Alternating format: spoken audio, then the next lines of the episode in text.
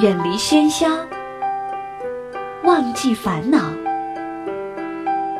抛开身份，无论年龄，聊聊天，听听歌，将心灵放空。我在与你填满，我只做我的播客，你只做我的听者，简单释然。欢迎收听一谈一唱，新卓艺工作室诚挚出品。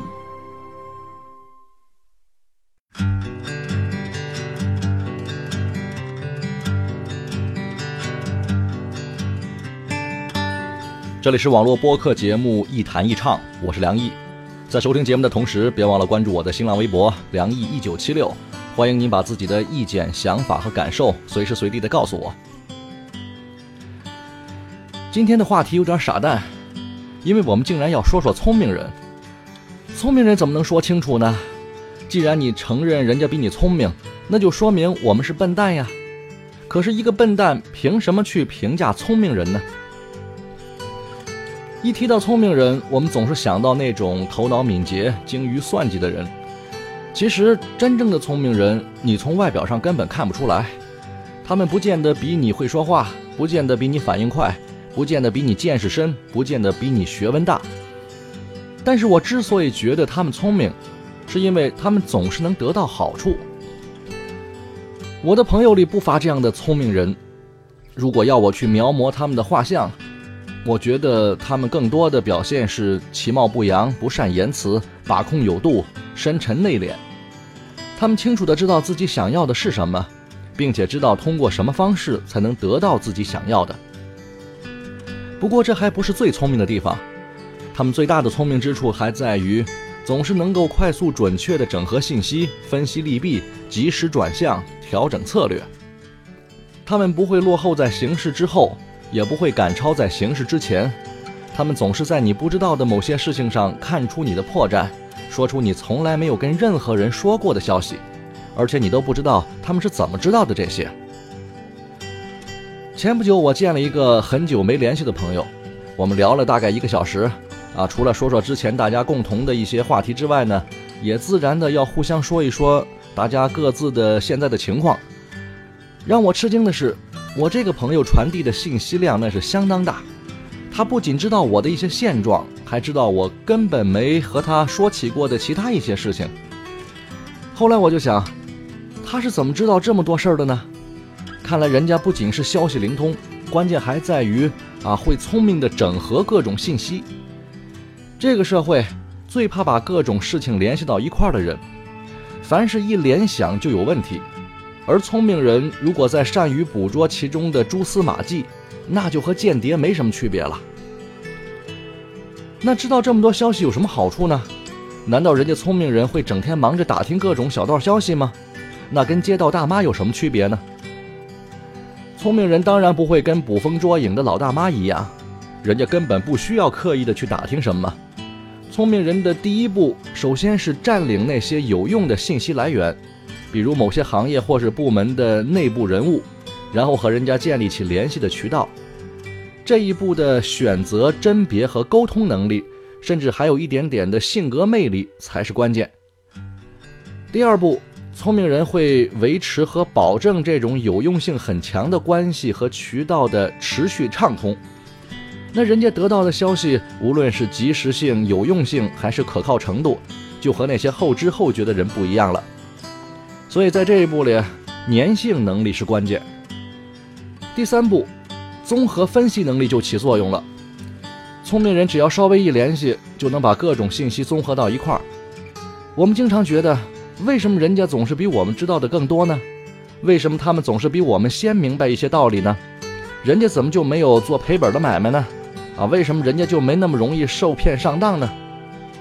你看，这就是聪明人的做法。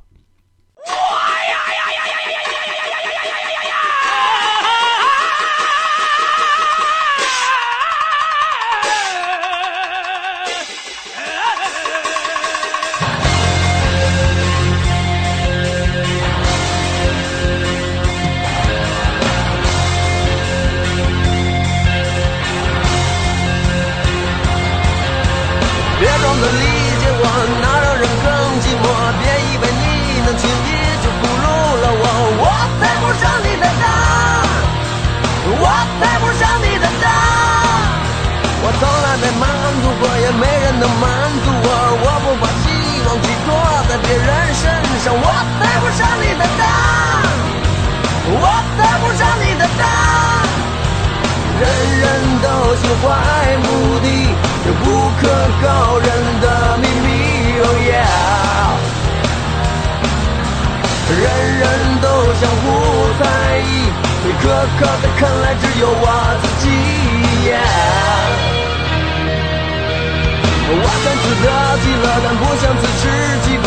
不要把你的问题再传染给我，我配不上你的当，我配不上你的当。这些铁石心肠，你对谁都是一样，你不会真的把别人放在心上。我配不上你的当，我配不上你的当。人人都心怀目的。这不可告人的秘密哦耶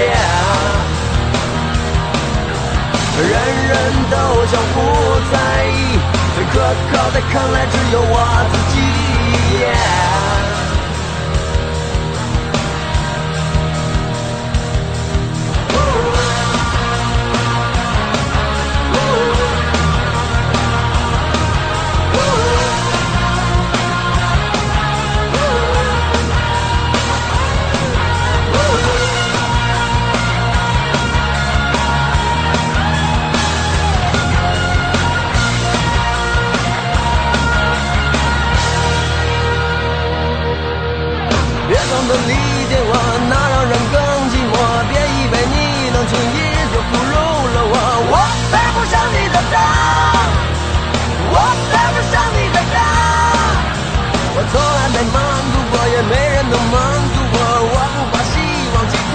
别人身上，我配不上你的答案，我配不上你的答案。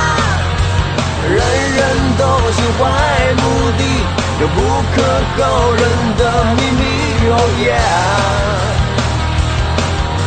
人人都相互在意，最可靠的看来只有我自己，Yeah！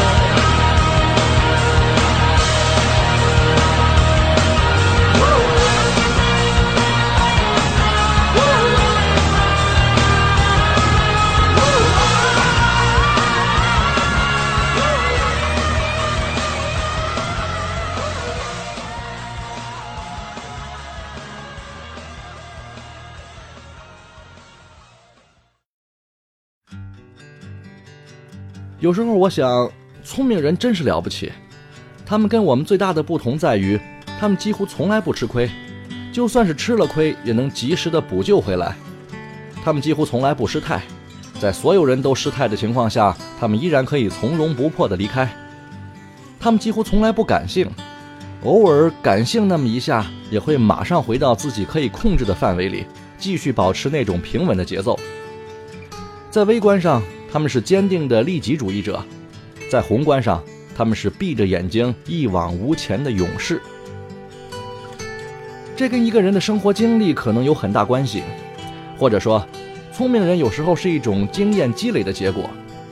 这就好比一个人第一次被别人骗的时候，就会被当成傻子，但是吃亏上当过几回之后，自然就学聪明了，也就没那么好骗了。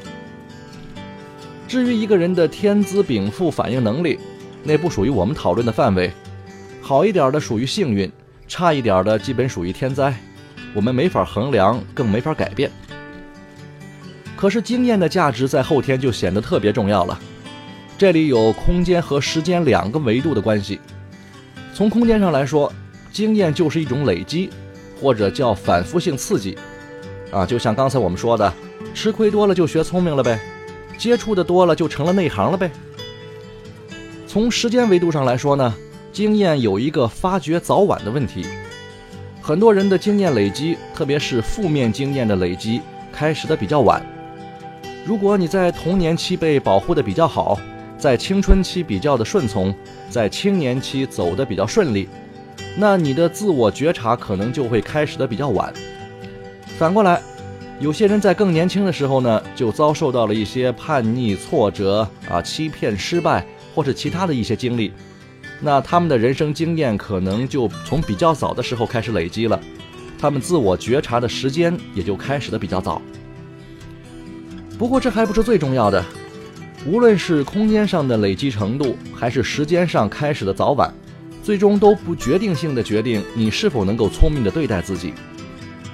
聪明人之所以比你更加的先知先觉，是因为他们更早、更多的把经验转化成了方向性的东西，比如人生目标、个人的职业发展方向，或是一种直觉式的为人处事的嗅觉灵敏性。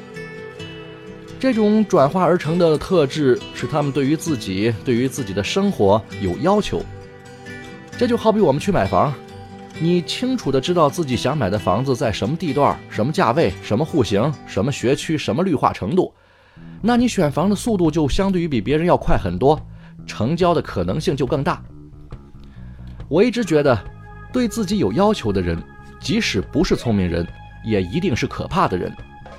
他们表现出的也许是聪明，而你没看到的，更多的是他们对于自己的清醒认知和行动上的坚定有力。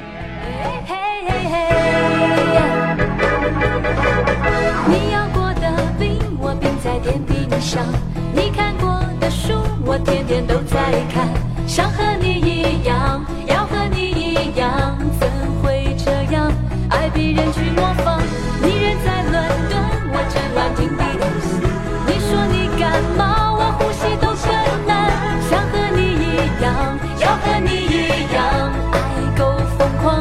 寂寞才能抵抗。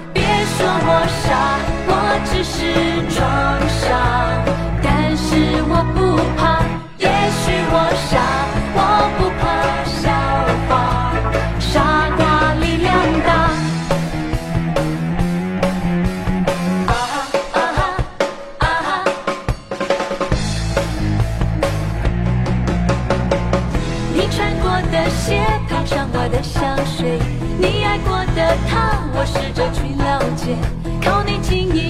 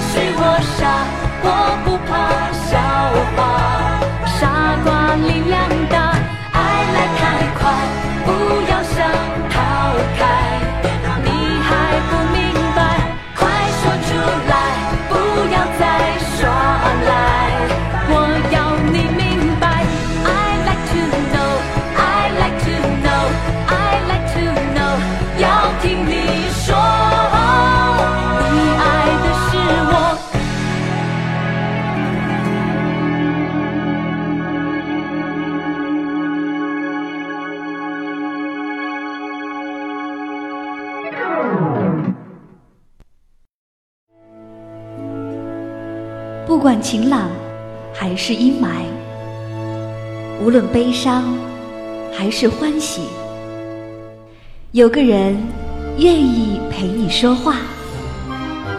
时光相逢，咫尺天涯。那些自由无用的灵魂，在音乐里互相抵达。这里是一谈新卓艺工作室诚挚出品。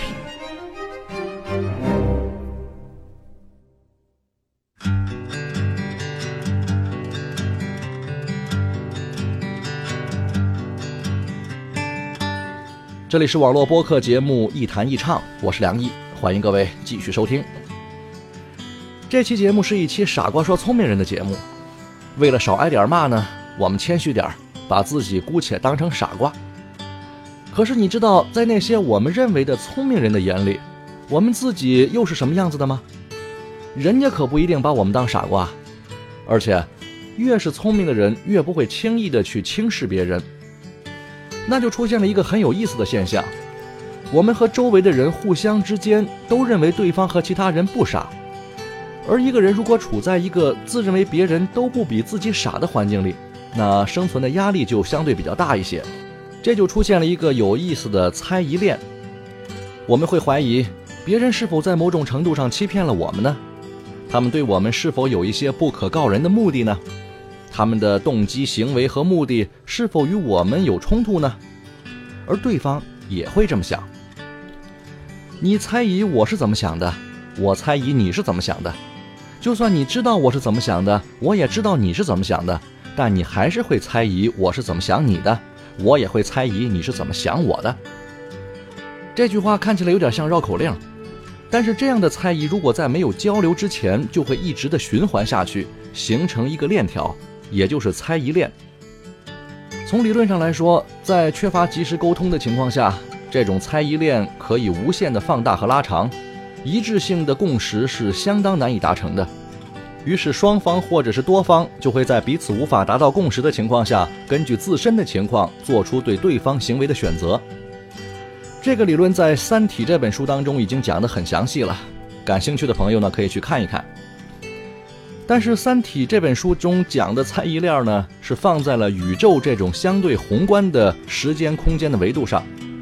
那么从微观领域具体到人与人之间，互相猜疑虽然并不是聪明人的专利，但是在聪明人之间这种情况更加普遍，因为人对于他人的认知总是基于对自身的认知产生的，对待他人的态度其实是一种对待自身态度的心理映射。那么聪明人之间就变得很不容易相处，而聪明人和笨蛋呢，却常常比较容易愉快的在一起。于是从生存的本能上，更聪明一点的人开始学着装傻了。但是好景也不长，因为更多的聪明人都学会了装傻，于是傻也变成了不可信的一种表现，而且又产生了新的猜疑，像一个死循环一样的周而复始。人类社会的很多问题。大都是这样无解。于是宗教和信仰又开始发挥力量了，因为他们把人际关系的维度又进行了压缩，把互动的关系变成了单一的自我关系，主张首先调整好自己啊，修行好自我的内心等等。从低维度的角度来说，宗教和信仰是管用的，但是它改变不了宏观人类社会生存中出现的根本问题。更确切的说，它改变不了人性。和本能。说到这里，我们似乎从一个世俗的关于聪明人的话题，转移到了一个更深更广的哲学社会学领域。这个领域的问题呢，我们今天肯定讲不完。但是如果您留意的话，会发现，其实在我的每期节目当中，都或多或少的有这些哲学命题的影子。其实思考这些问题本身，不会给我们带来什么实际的好处。就像有些人整天都在琢磨，到底聪明人看我们是笨蛋，还是因为我们是笨蛋才显得他们更聪明呢？这个问题就像是先有鸡还是先有蛋一样的无聊。但是我们思考这些问题的真正意义，并不在于要改变这个世界，他们的意义就像《三体》这本书当中最后呈现的主人公的状态一样，我们向死而生，并且从容不迫。难道不是超越聪明还是傻瓜之上，更有趣的一种精神状态吗？下期再见。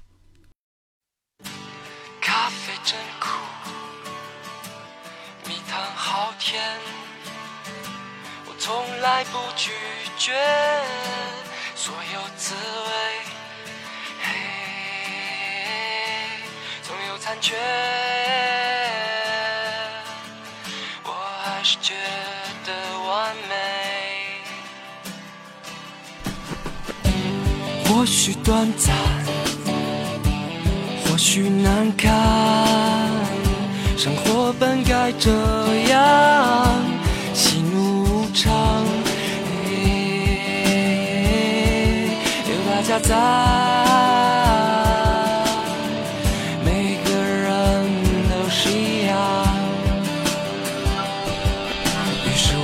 忘记了自己，随风摆动着身体，随它怎么去，再不介意。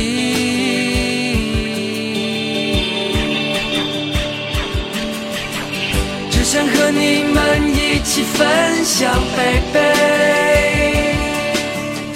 相互依偎着度过这儿的美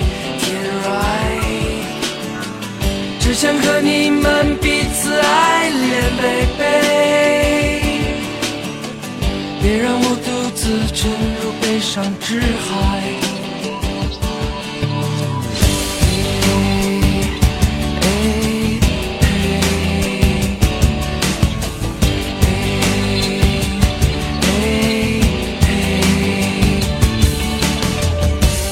都是我的。也是你漫长，等你来讲。看我笑得灿烂，就算留个纪念。于是我就忘记了自己，随风摆动着身体。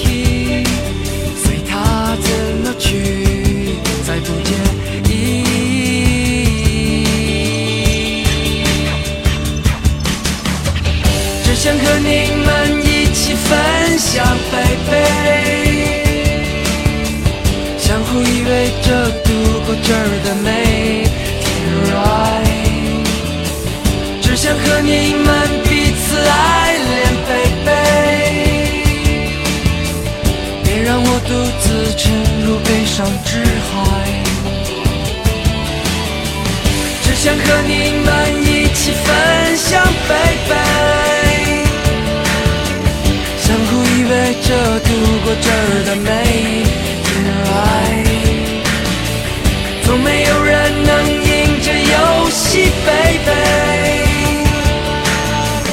也没有人曾输掉他的，生命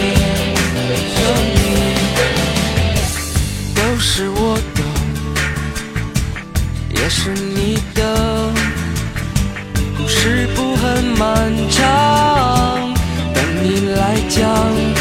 看我笑得多灿烂，就算失望。